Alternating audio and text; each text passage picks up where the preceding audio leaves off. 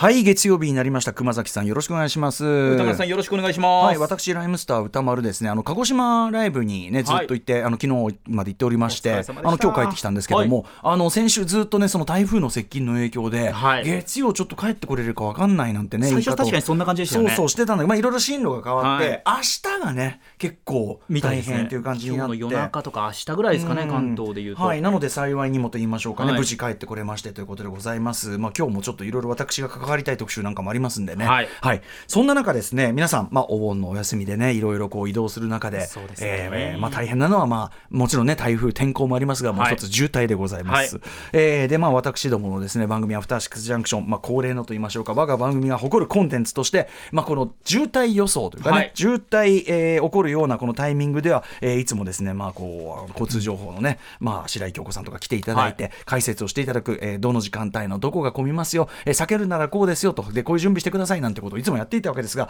これが大変役に立ったというお喜びの、えーはい、メールが来てますのでご紹介させてくださいませ。はい。パコちゃんさんから頂いています。歌丸さんくますこんばんは。先週の交通キャスター白井さんによるお盆の渋滞予想めちゃくちゃ的中していて大変助かりました、はい、的中した。火曜日ですね、はい、8月8日にありました、うん、下りは金曜の夜が比較的スムーズということだったのでアトロクを聞きながら自宅を出発。中央自動車道関越道上信越道というルートで交通量は少ないとは言えないくらいの感じでしたが渋滞にはまることは一度もなく無無事長野市までたどり着くことができました。ただサービスエリアのフードコートはどこも満杯。コンビニのパンやおにぎり類は売り切れだったので飲み物だけではなく食料も持参でというアドバイス通りに惣菜パンを持ってきていたので、うん、白井さんナイスと車の中で叫びました。今日後ほど白井さんなんでちょっとね、はい、言わなきゃいけないこれ、うん、そして上りは午前中に移動完了が望ましいということだったので日曜日は早めに寝てえー、午前3時頃長野を出発。するとどうでしょう？前にも後ろにも走行車はほとんどなく文字通りガラガラ。横川サービスエリアでは23人しかいないフードコートでラーメンをすすり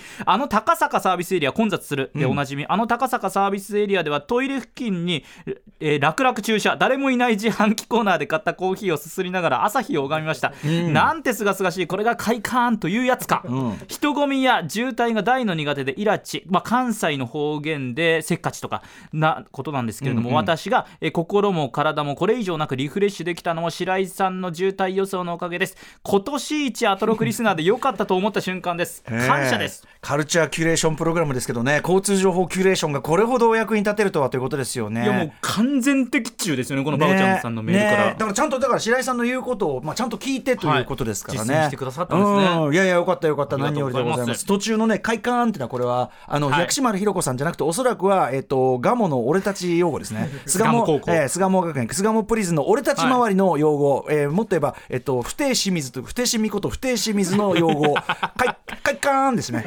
アクセント違った、はい。えー、かいかーんであのー、えっとビートたけしさんのコマネチのようなポーズをしながらぴょんぴょん飛び跳ねつかいかーんかいかーん繰り返す、えー、あまりね大の大人やらない方がいいよね。あれでございます。まあかいかーんだったってことですよね、はい、いやいやいや何よりでございます。ということであのー、いや今後もですね、うん、交通情報を大事にしていきたいというこの番組でございます、はい、あの後ほど白井京子さんがまさに今日交通情報担当なんでね、はい、あのこの喜びの声お伝えしたいなと思っております、そんな中ですね、まあ、私鹿児島行ってきたので、はい、まあ、鹿児島話あのね鹿児島のライブ来てくださった、えー、方からのまたまたメールもご紹介したいですし、はい、あとね、えー、ライムスターオリジナルカレームルグアールマサラ、えー、まだまだ、えー、売り切れの連続が続いておりみたいなこんなご報告、これも続いているしそして何より、熊崎君が明日大舞台に旅立つということで。そうなんですよ。あの世界陸上ハンガリーブダペスト大会がですね19日今月の19日ですから土曜日に始まるんですけれども、うん、それに先立って明日ですね、え。ーハンガリーに向けて私出発しますので。ブダペストでしょ、はい、行きたいんですよブダペスト。なかなかこういう機会がないと、うん、自分でチョイスした経験なかったんで、ねはい、ブダペストはちなみに気候の方は？気候の方はそれこそあの旅行ガイドなんかを見ますと30度にいかないぐらい夏でもっていう非常に心地いいっていうことが書いてあってはよかったなと思ったんですけども先に行ってるスタッフもいまして、えー連絡が来まして日本と変わりませんという。はあ。連絡が受けてますのでどこもかしこも。ええー、世界中。気象ということで暑いらしいです。西陸わざわざブダペスト行ってんのに。そうなんですよ。あそう。ユージ小田からユージ小田からおげんさんに星野源にと。テーマソングが。テーマソングが変わり、はい、ちょっと涼しくなるかと思いきや。ちょっとちょっと暑苦しさがちょっとダウンするかと思いきや。暑さがねと思いきやブダペストはやっぱり暑い。あみたいですよ。そうか。選手の皆さんのねじゃああれも体調管理も大変でしょうけどね。いや本当そうですまあちょっとあのもう熊崎君の来ちょっとね明日からのブダペスト行きというのがね、はい。これもありますんでまあちょっとアトロクちょっとまああの最後の一日というかね楽しみに最後の一日。あ最後もう戻ってこない。戻ってこない。あ違う違うご違う違う語弊があった語弊があった。あのブダペストのブダペスト前最後のはい。一日そういうことそういうこと土産話も楽しみにしておりますんで、はということで始めたいと思います。アフター。シックスジャンクション After Six Junction. 8月14日月曜日時刻は今6時6分です。ラジオドッキの方もラジコドッキの方もこんばんは。こんばんは。TBS ラジオキーステーションにお送りしているカルチャーキュレーションプログラムアフターシックスジャンクション通称アトロク。パーソナリティは私ラップグループライムスター歌丸です。そして月曜パートナー TBS アナウンサー熊崎和人です。ということでですねはい。あのまずそのあれなんですよ。私どもその鹿児島に今前乗りいたしまして、はい。ライブ自体は昨日だったんですけど土曜から僕は行ってたんです朝から、これなぜかと言いますとまず一つにはそのツアーの全体のスポンサーにもなってくれてる西原商会、西原商会ねこれはい。TBS ラジオでもおなじみですし、この番組でもムービーウォッチメンのコーナースポンサーについていただいてる、えーあとそのライムスターがね世界西原商会の世界パート2社歌のラップ版を作ったりした、まあ非常にもともと親交が深い会社なんですけどああありがとうございますありがとうございます。うん。まあ、あのいいあのちょっとこの後関係ない話するからちょっととりあえず。う んこの曲でちょっとい一旦関係ない話するからちょっとはい。はいまあそれで前乗りしてたんですよね、ななんですけど、にえー、と8月その11日というのがですねまあだから日本のあれでいうと金曜になりますけども、はい。あのヒップホップ50周年記念ヒップホップというこの文化が1973年8月11日にブロンクスで生まれてというので、あのまあ、世界的に特にまあアメリカ本国でははい。お,、お祭りがあって、はい。で日本時間要するにズレがあるから、はい。ちょうど僕がこう鹿児島に朝立つ時もすごい朝飛行機7時だったんですけど、はい。なんであのみちょどちょうど立つ時間だったんで本当はリアルタイムで見たかったんですけど、あのーライブが大きなライブが特にニューヨークやっぱヒップホップ生誕の地なんで、えー開かれましてニューヨークブロンクスだからそのブロンクスで生誕の、ね、場所だからのヤンキースタジアム、ね、えー熊崎君もご存知、はい。ヤンキースタジアムでヒップホップ誕生50年を祝うコンサートヒップホップ50ライブ、えーというのが、えー開催されて、はい。もうとにかく、あのーありとあらゆるもうヒップホップのレジェンダリーな伝説的なアーティストから、まあ、最近のアーティストまでというか、まあでも本当に50年の歴史を網羅するような本当にスーパー豪華メンツ、えー、と YouTube に今アーカイブが上がってるんですけど8時間。とんでもない量が、ええ、だからしかもずーっと始まってその最後鳥居ランディ MC だったんですけど、はい。ランディ MC 終わったの1時とからしいんで俺が思うにこの人数出るライブでヒップホップアーティストでしょ？あのね押したんだと思う 押し押しに押しに押したんだと思う。想定はもっと手前だったんですね、うん。きっと押したんだと思う。時間守んないやつとか出てきたんだと思うんだよね。うんなんだけどこれをとにかく本当は僕これリアルタイムで見たくって、はい。なんですけども、まあ、自分たちのライブがあるからというんでもちろんヒップホップのねそのいろいろ伝統というのを我々もねこう背負いながらやってるつもりではあるんだけども、えーということであのぜひ皆さん YouTube であのアーカイブ配信してます。8時間にもわたる映像でございますが、えーヒップホップ50周年をもう本当にあの特になんていうのかな。うわまだこの人たち元気なんだとおっさんアーティストがもうね元気いっぱい、えーライブやってる様なんて本当に勇気が出る感じでございますし、今僕の映像を見てるとこれクールハークというね、えーヒップホップを始めた人が、えー挨拶してたりしますから、本当に嬉しいことですよねということでございます。ぜひ皆さん YouTube でヒップホップ50ライブあとヤンキースタジアム解散あの検索していただくはい。とどなたも見れると思う、僕もこれからあのまだちょっと帰ってきたばっかなんでね見えてないんですけど、えーじっくり見ていきたいと思ってる次第なんですね。でえっ、とはいすいません。あのここでもう一回西原紹介流してもいいですけどねあのー前乗りしてですね。前乗りしてあのー西原紹介さんと食会食とかがあるんで。あはいはい。みたいな感じで、はい。あの美味しいお寿司をおごってもらったりして、もう最高でしたね。いいですね。でその美味しいお寿司を僕とジンだがね、マミジさん仕事だったね、東京で、イーライワンのライブにね、はい。ゲスト出演するということで、えーまあ、仕事だとしょうがないんですけどね、我々前乗りして、美味しいお寿司食べてる。で、マミー D がそのインスタで許さないってこう書いてる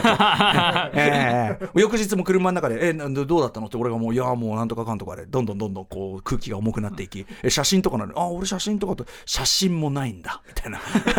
いやいや、写真は見たいんですね、うん、それでそのそうあのーそうね後からね振り返って今思えばライムスターの亀裂あそこだったなってことになるよなんつってね。鹿児島のうん。いやいやあのジンが全部写真撮ってるから なんつってね、えーこんな話をしながら。まあお寿司も美味しかったです。しその前に私あの今週のムービーウォッチメンの課題作品になりました「トランスフォーマービースト覚醒」はい。これをですね久々に鹿児島でやっぱりそのムービーウォッチメン用の映画見るの初めてじゃないんですよ。前ももあの確かハイアンドローかなんかやった時に、ね。はい、鹿児島ミッテ10というですね。あれですよ。あの我らがバルトナインとかあと大阪のブルクとか、はい。ああいう系列のとこですよね。多分 T ジョイ系列なんだけどミッテ10でしかもこのミッテ10は T ジョイ系列の中であの IMAX が入ってるんであのトランスフォーマー IMAX で見てきたりとかね、えーその非常に充実したその前乗りも過ごしまして。そして翌日日曜はライブをやりました、えっ、とメールもいただいてる。皆さんからたくさんメールいただいてるんですが、ちょっと代表的にこちらご紹介していただきはい。ます、、ラジオネームクレイさんからいただいています。歌丸さん熊崎さんこんばんは。昨日キングオブステージのライブに初めて参戦しましたがアトロクきっかけでライムスターのファンになり40歳にして初めてライブハウスに行きました。あ最高でした。ありがとう。生のお三方は本当にかっこよくトークも最高で最高の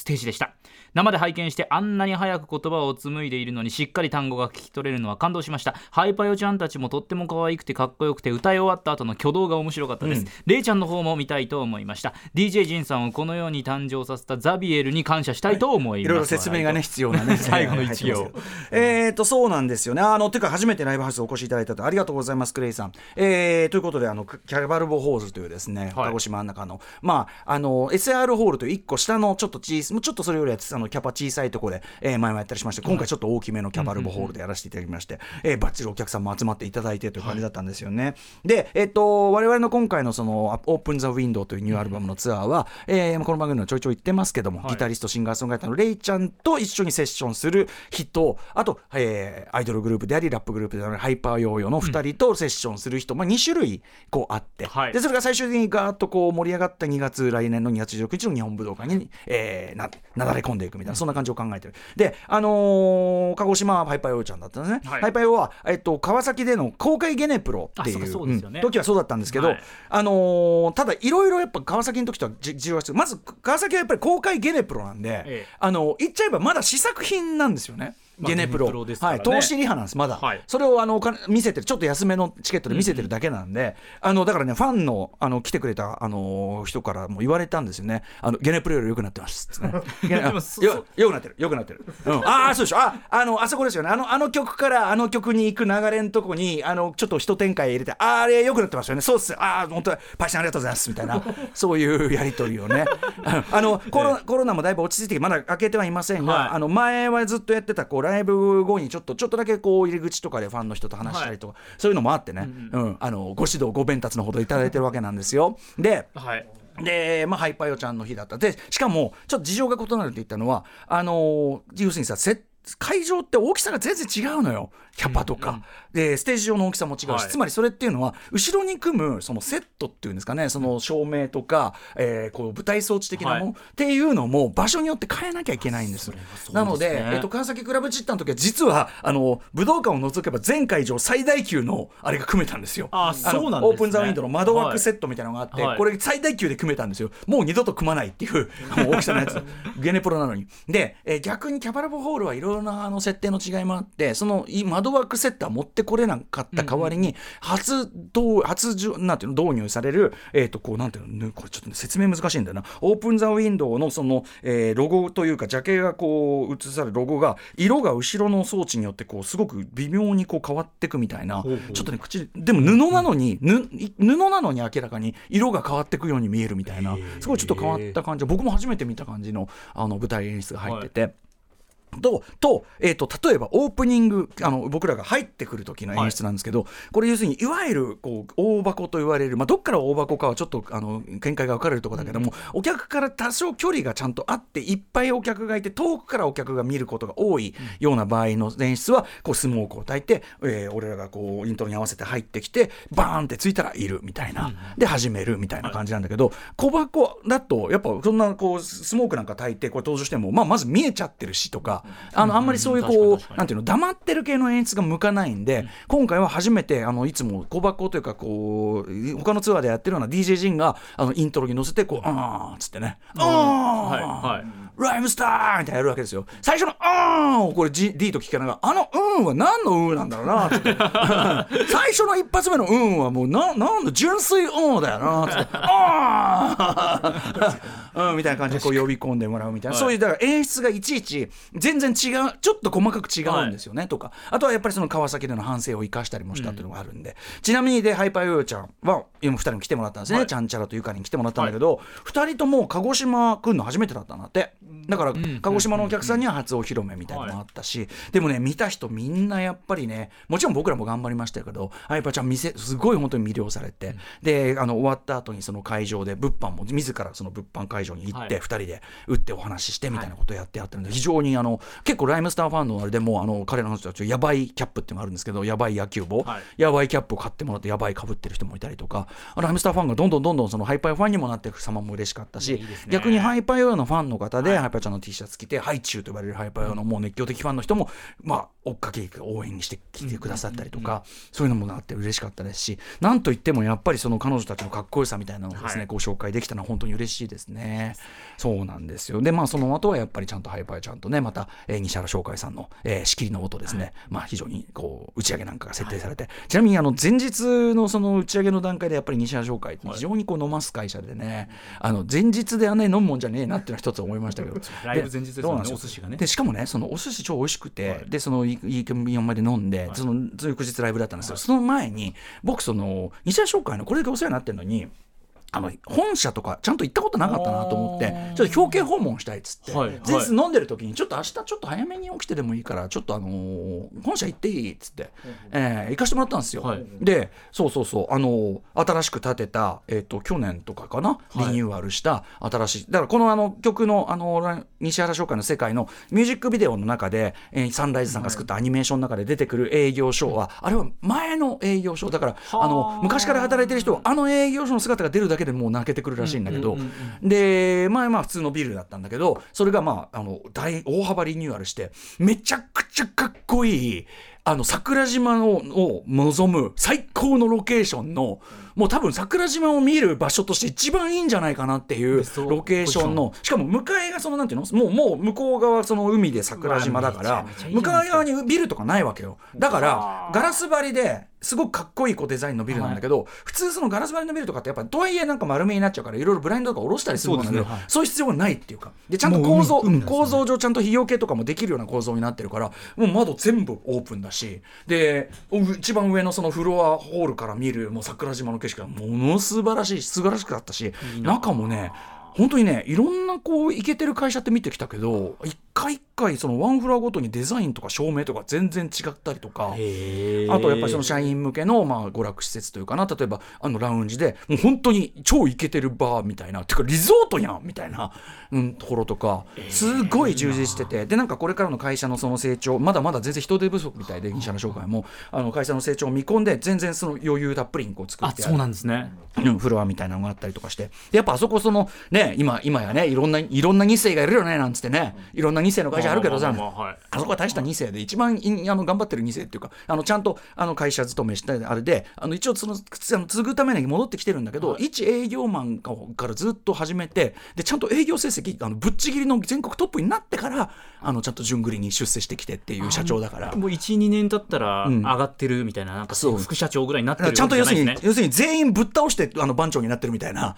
社長。周りはもう、うん。あこの人だったらっていう感じになるんですね。あとやっぱその西君ね僕西君って呼びますけど西原社長いわくやっぱその現場をちゃんと知ってる社長だからそういうそのわけわかんないその変な理不尽な命令とかはやっぱしないしないしたくないっていうかできないなんかもうどこかがみんな浮かんでますよね、そうそうそうそうそう。ずっとあのマミー D がですねライブ中に「あ西原商会あれですか？あの前のね道を全部あの除草剤巻いてコンクリートで固めたみたいな。あー違うんです違うんですよ違うんですよ」あのそことのこんそういうノリとの混同だけが一番避けたいところなんですねなんつって。言いながら。でも本当ねそのだってそのさ西社長のあの社長のデスクが普通に2階の社員がいっぱいいるフロアの、まあ、真ん中のちょこんとしたところにあるみたいな。あ一番上のとかじゃないんです全ね然全然違う全然違う。うん。あのーそれとかでまあすごく社風も伝わってきますしね、あの社員がとってもあのー楽しくやってるっていうのはすごく伝わってくる会社開けた会社なんですね。うん、あとねこれあの MC の中でも言ったんだけどやっぱそのさらにお父さんの会長要するにこの会社を一番でかくした人なんだけど、まあ、会長は会長職になってるんだけど会長の部屋もちょっと見せてもらったの、それも会長要するにね会長をこれはねやっぱ会長というのはこうやってこういうういう部屋でおあんたここでおとなしくしててくださいってここまでやって口を出させないみたいなのがあるんだっつって。行ったらもう会長の趣味の部屋であの城のプラモと、えっと、日本刀と、えっと、あと反戦の模型。であの城のプラモがいっぱい作っててこうショーケースにあって、今作りかけのやつ。ものすごいプラモ作り作りがあってこうやって。最高楽しそうじゃねえかみたいな。会長そう会長やばい。でしかもよくよくこう車内をこうやって歩いてみるとあちこちに城のプラモを置いてあってあちょっと会長染み出てんだけどみたいな あのこんぐらいやっぱ染み出るんですよねなんて話をしてしたからだからすごいだ。からあの会社もいけよかったですよ。西川翔がさすがでしたね。やっぱね。あの素晴らしい。あのビールあここで仕事したいっていうふうになるような本当に仕事場だなと思いましたよね。気になるな。ちょっと後で調べて。最高でございました。はいはい。みたいな感じで。はい。あ、はいありがとうございます。鹿児島にお越しの方、来週は新潟かな、えー、ツアーに行きますので、はいスターツアーよろしくお願いいたします。ということで、本日のメニュー紹介いってみましょう。はい6時半からのカルチャートークは現在アットロクアンダー24真夏のシンドソーラン2023を募集していますこちらの企画来週8月21日から行いますその前に去年この企画で相談をしてくださったリスナーの皆さんがその後1年経ってどんな人生を歩んでいるのか皆さんからお手紙が届いていますのでご紹介したいと思いますそして7時からは日帰りでライブや DJ プレイをお送りする音楽コーナー、ライブダイレクト。今夜のゲストはこの方たちです。昨年6年ぶりに始動し5月31日に5枚目のアルバム B& The ホイールズをリリースしたバンドガリレオ・ガリレイが番組初登場。これまでボーカルの尾崎由紀さん、えー BBHF とかね、えーはい。ウォーベアとか他のユニットでもご出演はあったんですが、満を持して本丸ガリレオ・ガリレイでのご出演、えーガリレオ・ガリレイ初登場です。そして7時半過ぎからは番組内番組ベンチャー企業キュレーションプログラムブースト。メインパーソナリティはウーム株式会社代表取締役会長鎌田和樹さんです。7時45分頃からは新概念提唱型投稿コーナー月曜日目撃隣のご飯をお送りしています。そして今夜の8時台特集コーナービヨンドごめんなさい。ちょっとディレクターの保坂さんに僕はあの国益隣の子のポーズをやってみせたんですね。と ごめんなさい。ちょっとそれで私は笑ってしまったということで保坂さんがすごい喜んでいるという様でございます、改めて8時台の特集コーナービヨンドザカルチャーこちらです映画「クライムズ・オブ・ザ・フューチャー」公開記念。年齢を重ねるごとにすごいことになっている奇才デビッド・クローネンバーグ監督ラジオ独占インタビュー by 高橋良樹さん。スキャナーズ、ビデオドローム、ザ・フライ、えーそして、えーヒストリー・オブ・バイオレンスなどなど、えー超オリジナル、超ド変態、そして超面白い作品をずっと世に送り出してきた私はもうず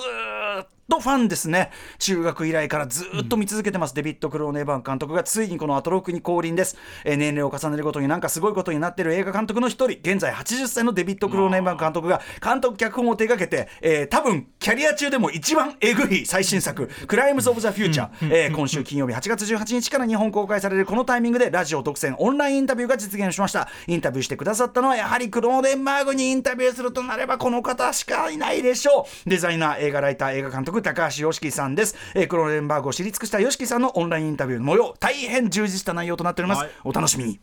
番組では皆様からの感想や質問をお待ちしています。歌丸アットマーク TBS.CO.JP 歌丸アットマーク TBS.CO.JP 読まれた方全員に番組ステッカー差し上げます。各種 SNS も稼働中 X こと元 TwitterLINE、Instagram 各種フォローをよろしくお願いします。さらに Apple や Amazon、Spotify などの各種ポッドキャストサービスで過去の放送も配信しています。YouTube のアトロック公式チャンネルもやっています。ムービーウォッチ弁がね、いち早く上がってますんでね。はい。はい、聞いてみてください。それでは、アフターシックスジャンクション、行ってみよう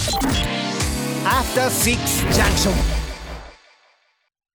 あそのちなみに先ほどのはい。ライムスターの鹿児島ライブのメールであった、えー DJ ジンさんをこのように誕生させたザビエルに感謝してこれはですね、はい。DJ ジンさんの途中のトークタイムであのなジンさんはねあのそんなもう面白い話とかしないからとか言うんですけどまあやおらやっぱりこう鹿児島をちょっとねぶらり散策してきたなんて話をして、あ珍しいねなんてジン大体あの寝てるんで行かないですね。そうそう散策してきた。でなんかそのザビエルのなんかそのあれがあったと。でザあザビエルかなんて思って。で昔その言ってた幼稚園かななんかがクリスチャンの学校だったなザザビエルつながりかつザビエルつながりかって思うんですけど、まあ、ザビエルつながりの縁かなみたいなことを言い出してですね。挙句ザビエルがねもし日本に来ていなければ、まあ、キリスト教時代はその日本に他の人が布教していたかもしれないけど、まあいろいろバタフライエフェクト効果ということなんでしょうかね。ちょっとジンのその辺の論理がよくわかんないですけど、まあいろいろあって俺も生まれてなかったかもしれないな。ありがとうザビエルって言い出して、あのー本当に D がはい。腑に落ちないっていう顔で